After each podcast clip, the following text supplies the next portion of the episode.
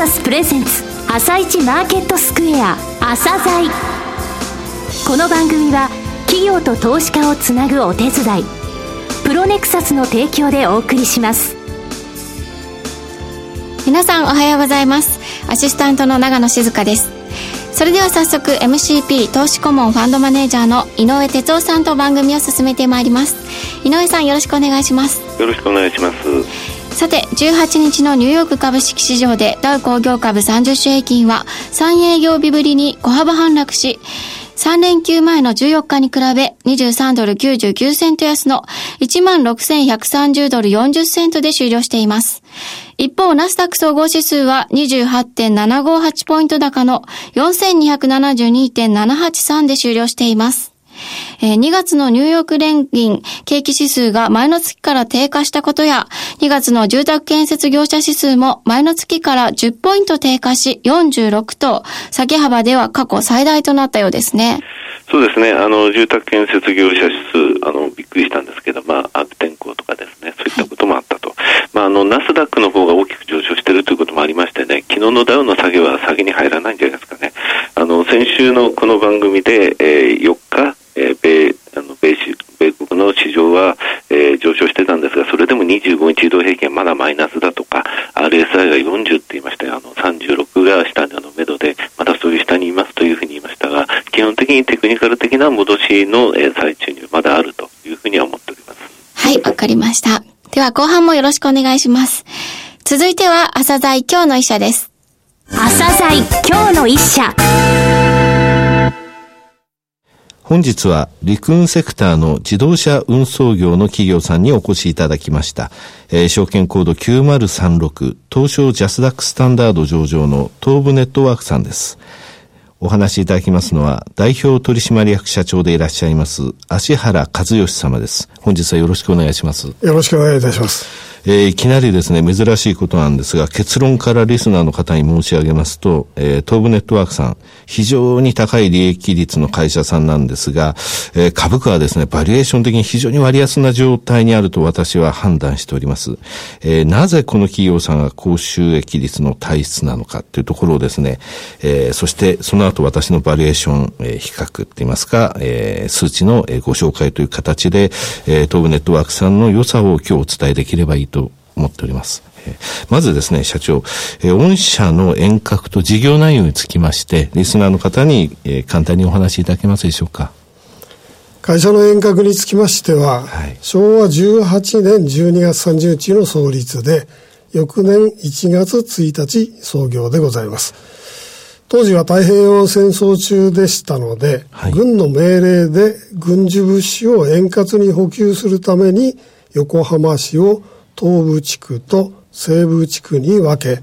当社はその東部地区の輸送を担当すべく、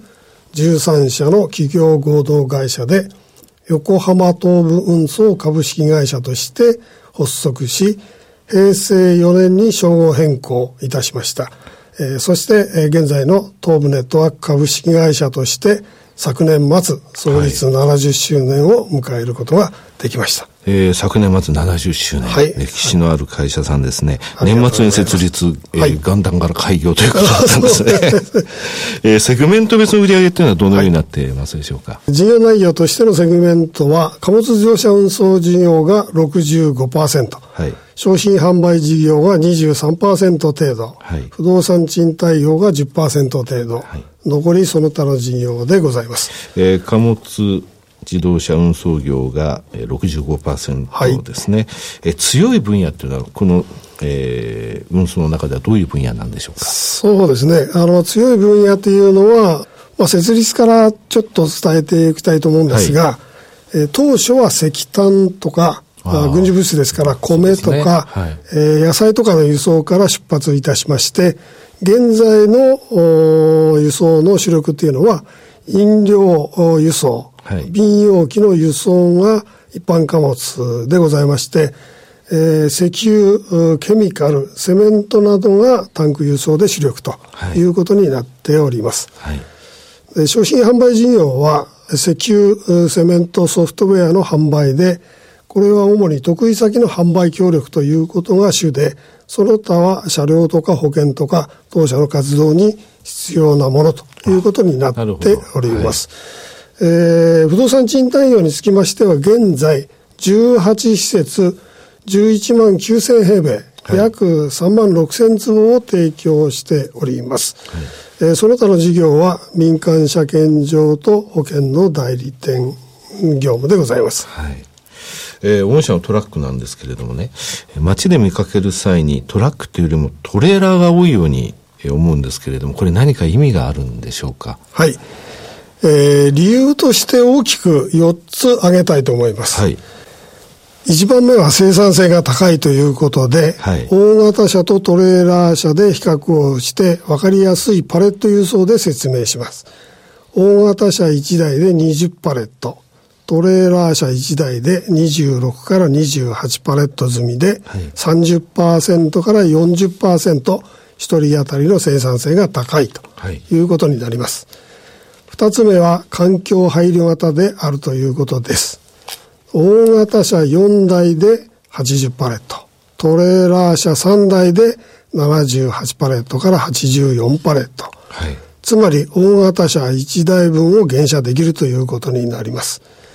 今パレットというお話ありましたが500ミリリットルのペットボトルでご説明しますとこちらが24本入って1ケース、これが48ケースで1パレットっていうことなんですね。そうです、はい、お話の単位としては500ミリリットルで話すとこういうことだということですね。はい。当社の所有者180台を大型に、いたしますとトレーラー車で45台分、減るということになります。そうなりますと大体トレーラー車3と大型車4そうですということですね。同じ量運ぶのに3対4ということですね。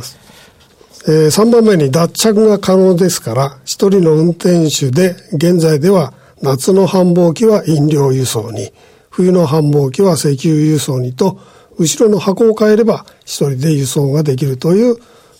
利点がございます。なるほど、トレーラーの後ろを変えるわけですね。そうですね。なるほど。それによっていろいろその運ぶものとか用途とかそういうものが変わってくると、ね、変えられるというところがトレーラーの特徴だというふうに思っております。トレーラーって大型車100万台って言われてますがその中でトレーラーって何台ぐらいあるんでしょうか。15万台ですね。15% ぐらいですね。 15% ということでございます、はい、したがって市場占有率がトレーラーは低いので、はい、残りの分 85% が取り込めるということで、思っております。なるほど。そういう戦略でもうトレーラーで行くぞっていうことですね。はい、そういうことです。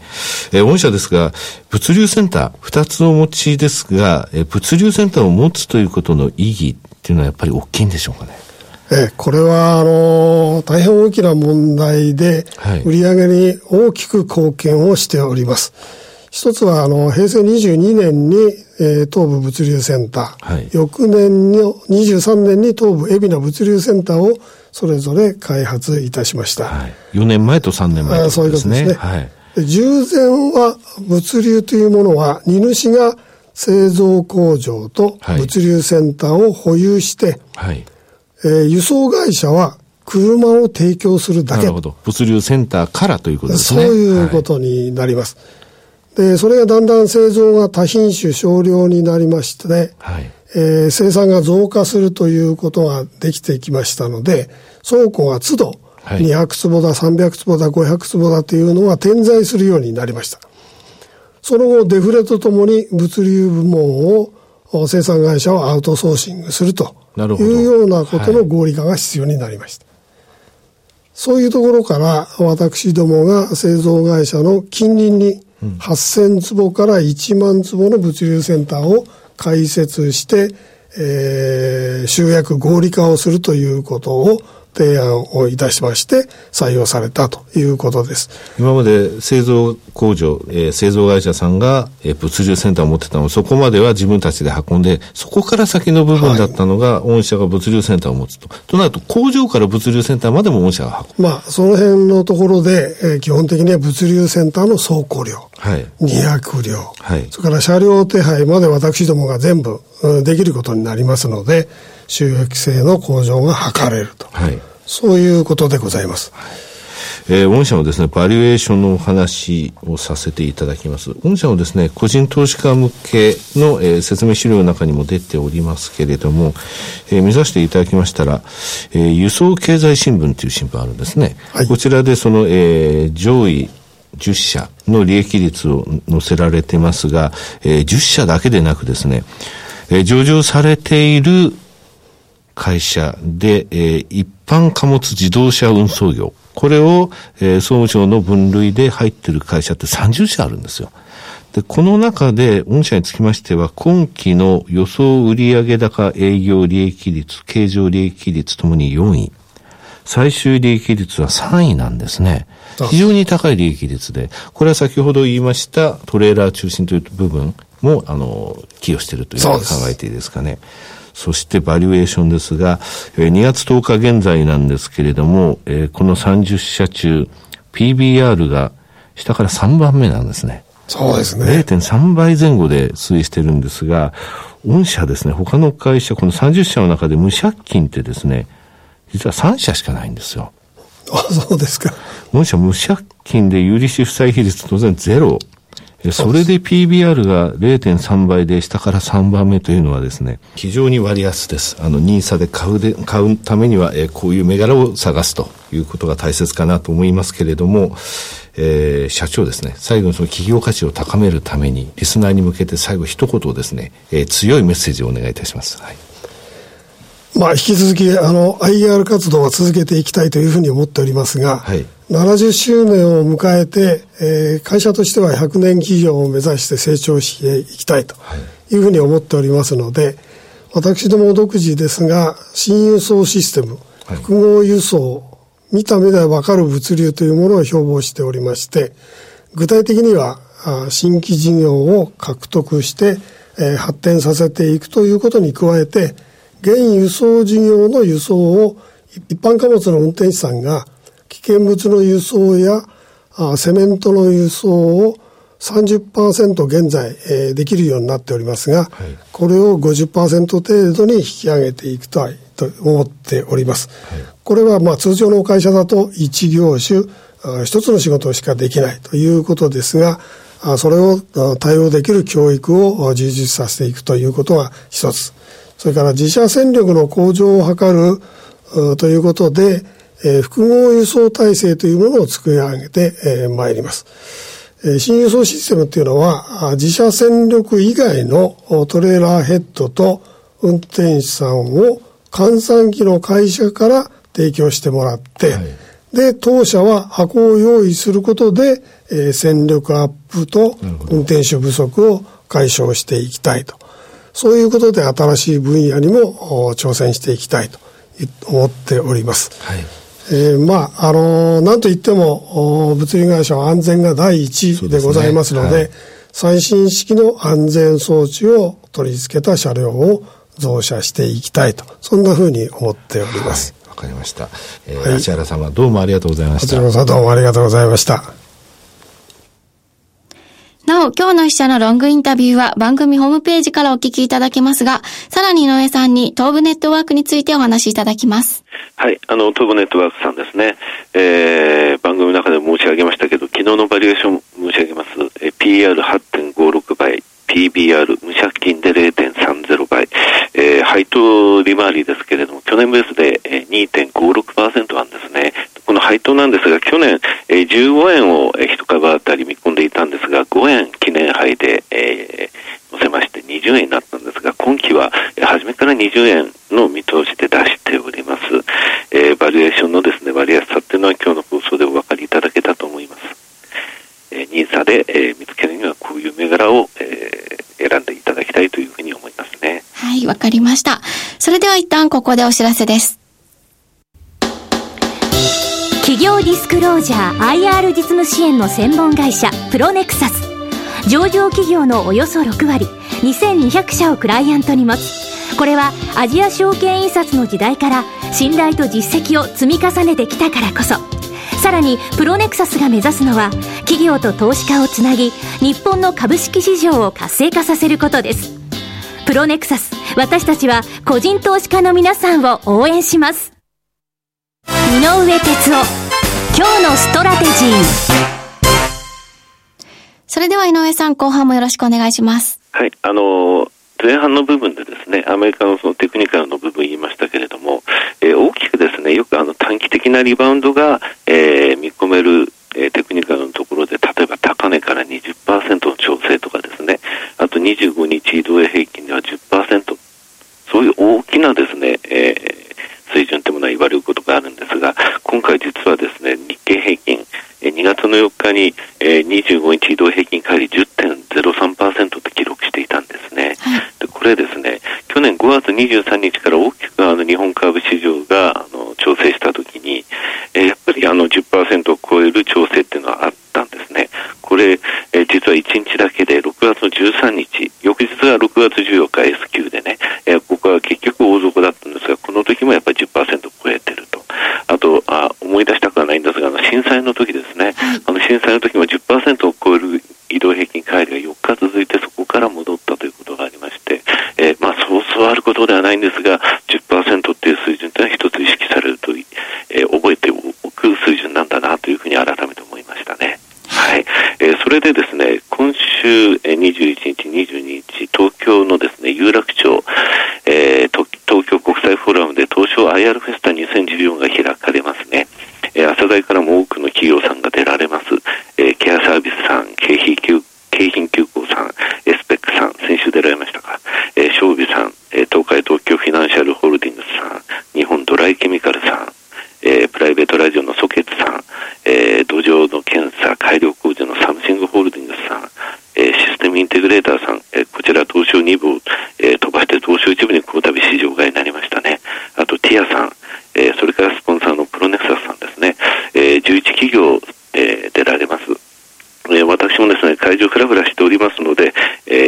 お気軽に、声をかけてください。どういうことをですね、企業の IR 活動に求めるのかとか、またどういう資料が欲しいとか、そういうことをですね、言っていただければ企業にフィードバックしたり、またこの番組の中でですね、活かしていきたいというふうに思っております。あっという間に11企業がですね、東証の IR フェスタに出るような番組になったというのは非常に嬉しいことだと思いますね。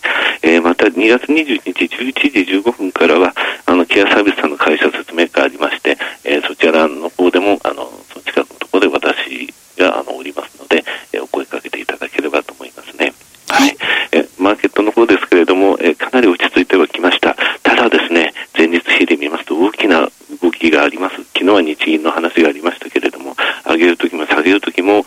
空売りとその買い戻し、それから、解消の積み、売り、そういったものでまだボラタイルな動きが続くと思いますが、基本的にレンジ内の、逆張りが走行しているというのが今のマーケットですね。はい、わかりました。今日もありがとうございました。はい、また来週もよろしくお願いします。この後は東京市場の寄り付きです。朝鮮。この番組は企業と投資家をつなぐお手伝い、プロネクサスの提供でお送りしました。